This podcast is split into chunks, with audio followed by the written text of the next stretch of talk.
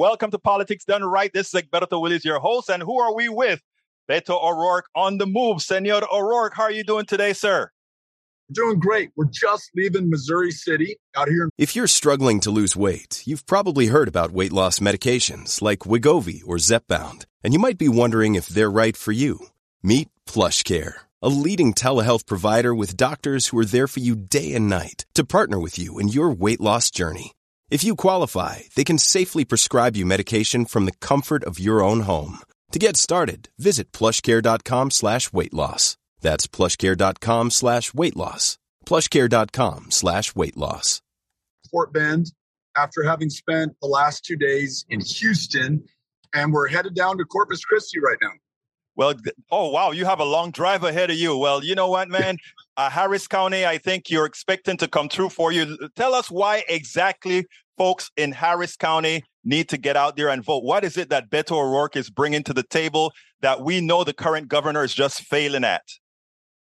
You, you said the right word eight years, and all we have is failure from Greg Abbott. We lead the nation in school shootings, gun violence, the leading cause of death for children and teenagers, the most extreme abortion ban in America, occurring at the epicenter of a maternal mortality crisis that's three times as deadly for Black women. In the most overly incarcerated country on the planet, we're the most overly incarcerated state within it. And you add to all that that the grid, which failed us in February of 21, is still not fixed and ready for this next winter.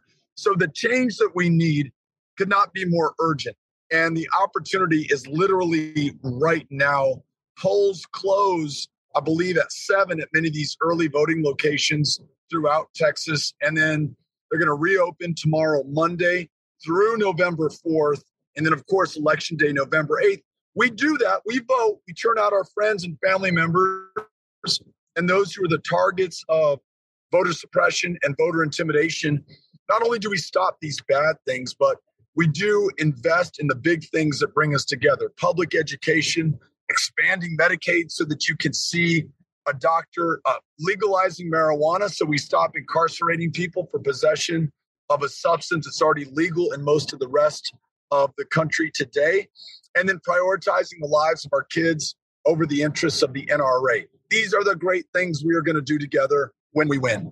Now, Beto, there's one important thing I think people have to realize. What many people look at the polls and they're they, they get scared about the polls. Nobody knows what a likely voter poll means today. And because they don't know what a likely voter polls, many times it intimidates them when they see the polls. What can you tell folks to say, go out and vote? You become the actual poll. Don't depend on what somebody else is writing, but you become that poll that's going to be effective on the day of that election. Yeah, I love the way that you put it. Um, you know, I was talking to Cecile Richards, whose mother, Ann Richards, yes, was the last Democrat elected to governor. Happened in 1990, 32 years ago. And she said that not for a day were they ahead in the polls. They, they were counted out. They were behind by the pundits and the pollsters and the prognosticators every single day of that race until they won. And, you know, as they say, the the only poll that matters is the one that we take on election day. And there are so many efforts underway in Texas to keep us from voting. You know, the voter ID laws, the racial gerrymandering, the one ballot drop off box per county, the poll watchers whose intimidation has been legalized in the state of Texas after the last legislative session. We cannot add to that this idea that pollsters somehow are going to predict the outcome of these elections especially after 2016, no pollster with a straight face can say that they can accurately predict the outcome of one of these races. And in a state with the most extreme abortion ban in the country, with so many other failures under Greg Abbott, I, I think there are a lot of people, one, who, who typically vote and will continue to vote, but this time they're going to be voting for change. And two, who have not voted in previous elections, but are going to be galvanized by the attacks on their rights, their freedoms, and their very lives in the state. Now, interestingly, Beto, it passed this prologue. What it turns out to be is that back in Kansas, if you remember, the vote for that particular bill was a point or so behind. It turned out winning by 19 points. So, uh, given when you have extenuating circumstances like we have today, nobody can have any kind of faith in the poll. And you say? I say you're right. You look at Kansas, you look at the two special elections in New York, the special in Alaska, another in Minnesota Democratic candidates in each of those outperformed the last poll taken by an average of nine points. This year is almost ahistorical. It, it essentially rhymes with five other midterm elections over the last hundred years. FDR coming out of the Great Depression, JFK after the Cuban Missile Crisis, Bill Clinton after the impeachment overreach, and George W. after 9 11. Those four presidents during a midterm, their party did better than expected. One, not lost seats, one, not lost governorships.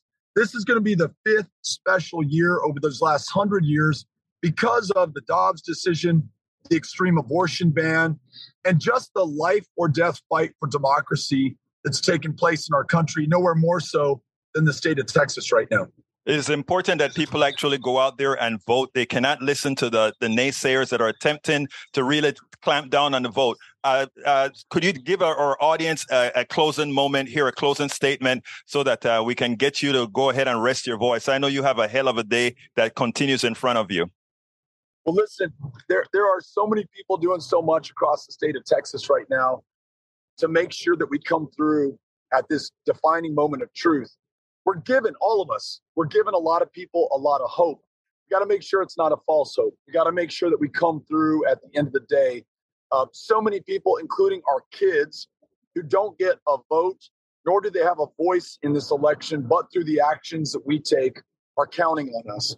And if we think about all the service the sacrifice the struggle that has made this moment possible heroes in civil and voting rights who ensured that we have access to the ballot box.